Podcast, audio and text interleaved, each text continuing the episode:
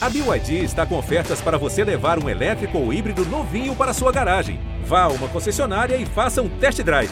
BYD, construa seus sonhos.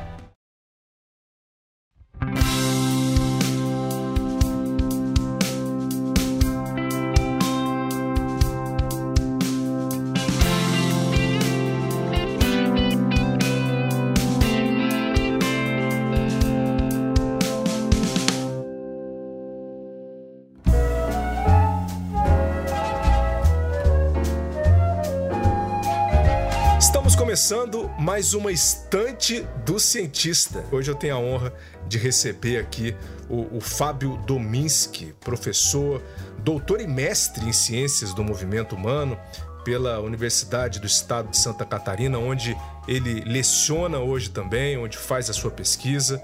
Seja muito bem-vindo aqui ao Cientista do Esporte. Vamos falar desse seu livro, dessa sua obra que é muito legal: Exercício Físico e Ciência, Fatos e Mitos a ciência por trás de 100 temas sobre exercício.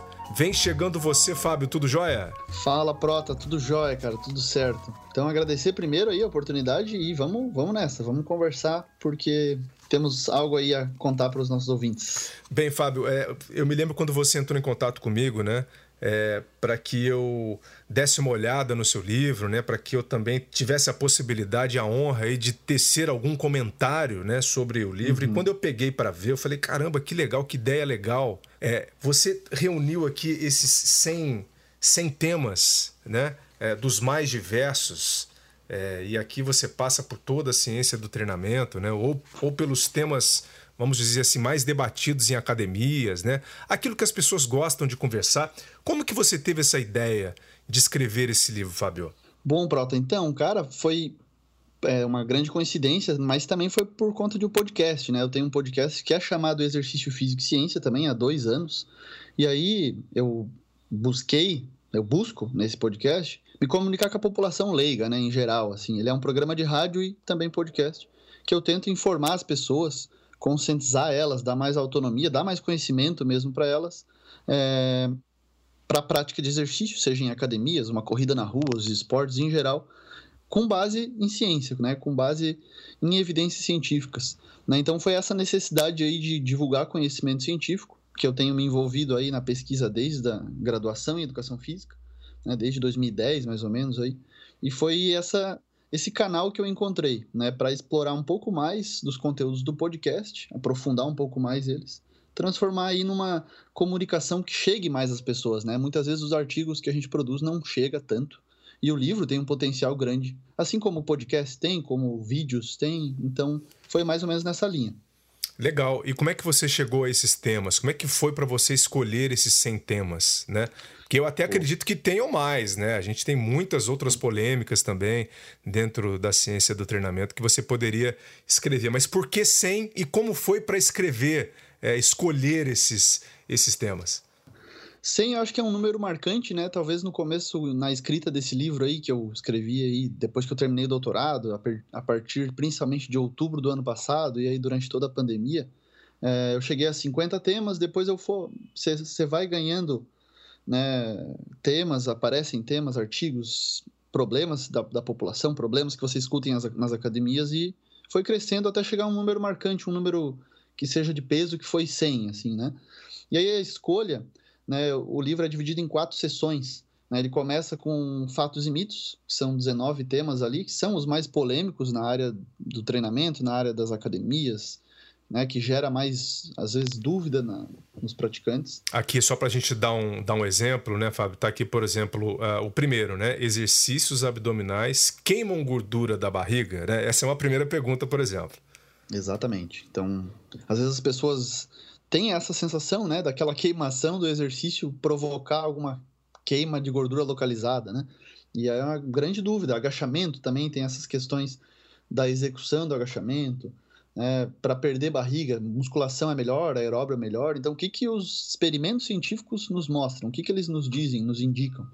Né? Essa, essa sessão é composta pelas grandes questões que norteiam aí grande parte da população. E o que você colocou aqui, você pode responder já para a gente essa pergunta? Eu sei que o, que o nosso ouvinte ele vai atrás do seu livro, né? é, exercícios abdominais queimam ou não gorduras da barriga? O que, que você pode responder já de bate-pronto pra gente? Boa, esse é um grande mito, né? Então, exercícios localizados não queimam gordura localizada, né? Então, as pessoas muitas vezes dedicam tempo excessivo a essa prática de exercícios localizados pensando nisso, que na verdade não ocorre bem assim. Né? Então, esse é um grande mito, por isso que eu começo o livro até com ele. Muito legal. Você tem aqui as curiosidades, né? Ser atleta de fim de semana, bom ou ruim, atleta não é sinônimo de saúde. Esse é um tema, inclusive, que eu adoro também, né? A gente, Boa. eu já ouvi muitos professores uh, falando sobre isso aqui com a gente. Aliás, nas nossas entrevistas, né, com atletas aqui, a gente percebe e a gente, uhum. né, a gente consegue compreender um pouquinho mais o porquê né, de, do, do atleta não ser sinônimo de saúde. Né? Nem sempre uhum. ele vai traduzir. Ele pode ser a imagem da saúde, mas, mas nem sempre ele vai traduzir saúde no contexto do significado da palavra mesmo, né? E principalmente quando ele está sendo atleta, né? Porque as evidências têm mostrado, que é o que eu até trago no livro, que o atleta, a aposentadoria dele é saudável. Então ele, ele carrega um pouco do, da prática saudável dele, da, de como atleta, para a posterior vida dele, né? O que é bastante favorável. E isso muitas vezes as pessoas não comentam, não falam, não consideram assim, né? Então, além da, da, da vida de atleta dele, ele ser atleta contribui para a saúde dele depois, em muitos casos, assim. Né? Expectativa de vida, por exemplo, até. É, nós vemos muitos atletas que param né, cheio de lesões e depois não conseguem ter uma qualidade de vida muito boa, né?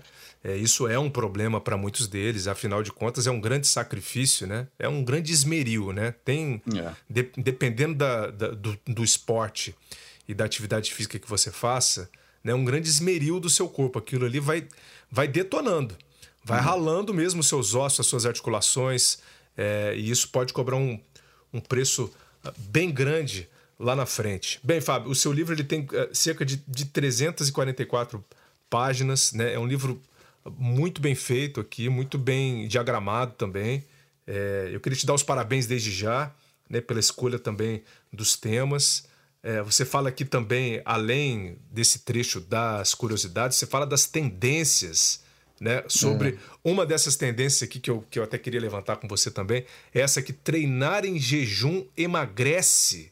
Né, que é o primeiro também, né? Você já começa sempre com, vamos dizer, com um soco na cara, né? O, o primeiro tema que você escolhe aqui para abrir as suas sessões são sempre esses temas que, na minha opinião, até geram mais discussão também.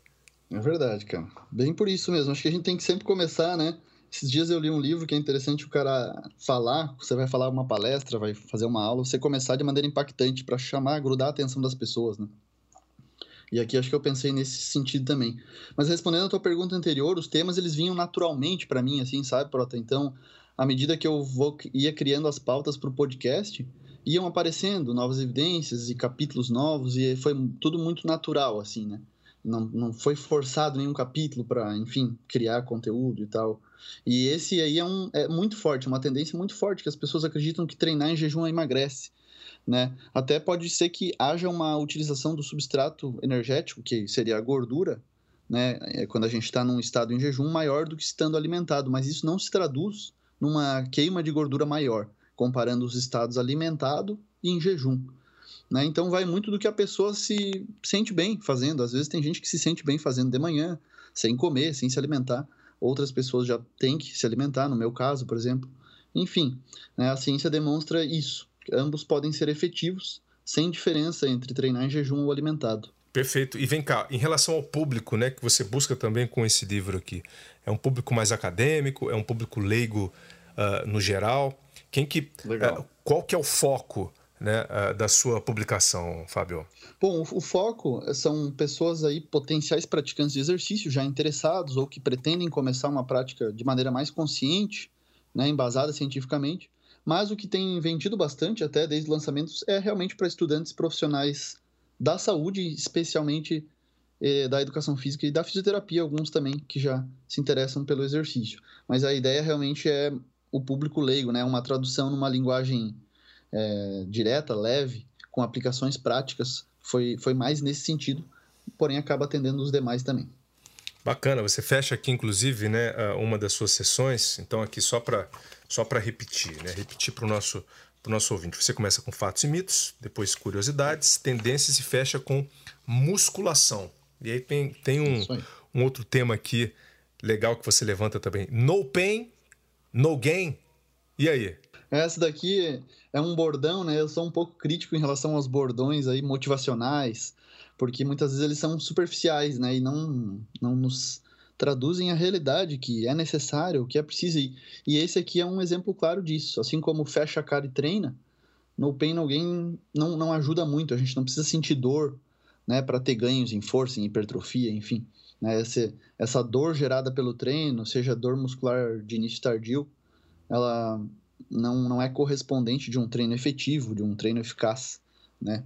Então, é, a gente precisa tomar cuidado em relação aí a promover exercícios, né? E até a percepção dos próprios praticantes em relação a esses bordões aí. Muitas vezes as pessoas ficam viciadas, por exemplo, em, em dor depois do treino de musculação, algo que não é necessário, né? Que na verdade pode estar mais próximo de lesões do que propriamente de benefícios. Verdade, verdade. É, esse livro né, é, pelo que eu li em cima dele também, eu acho que ele desmistifica né, e ele coloca abaixo muito do que a gente tem visto hoje em redes sociais. Né? Nós temos Exato. muitas pessoas, muitos influencers hoje que é, é, se apoderam, ou pelo menos querem se apoderar, né, de um conhecimento que nem sempre uh, lhes é cabido, né? Nós estamos falando de pessoas que não são profissionais da área da saúde, que não são profissionais do treinamento físico. Como é que você acha que você pode impactar também é, né, no público, levando esse tipo de conhecimento aqui e que tipo de mensagem, né? Que o público pode esperar também em relação à criação desses factoides por influencers uhum. que é, né, não têm a formação devida. Boa pergunta, Prota. E, e, aí eu utilizo exatamente o, o, teu depoimento até como forma de resposta, né? Então a, a ideia do livro é realmente é, informar as pessoas, mas também preparar o leitor, o praticante de exercício nesse caso, é, a ter um pouco mais de senso crítico, a ter mais autonomia, porque ele vai se deparar, assim como várias outras áreas da vida, com fake news, com notícias inverídicas, mitos, outros fatos, enfim. Então essa discussão, essa preparação do leitor aí para ele né, erradicar mitos, que nem tu colocou, as fake news na área da, do exercício é fundamental. Né? Ele vai ter mais senso crítico, mais autonomia para tomar algumas decisões em relação à saúde dele, em relação ao exercício físico mesmo, que é o foco aqui. Né? Além de, claro, divulgar a ciência. Né? Eu acho que a educação física precisa disso, precisa se fortalecer. Uma das melhores coisas que a gente tem na educação física é a produção de conhecimento. Tem uma, muitos pesquisadores excelentes no Brasil né, e no mundo, enfim, sobre, sobre exercício, sobre educação física. E a gente precisa transmitir isso para a prática, a gente precisa aproximar esse mundo acadêmico e a prática profissional. Né? Não pode estar essa, essa discrepância como eu tenho observado. Assim. Então é para melhorar essa realidade aí, sem dúvida a ciência tem esse, essa função. Né? Perfeito. Estou aqui com o livro nas mãos, Exercício Físico e Ciência, Fatos e Mitos a ciência por trás de 100 temas sobre exercícios. Onde é que o nosso ouvinte pode encontrar o seu livro, Fábio? Pode vender o seu peixe aí também. Opa, legal.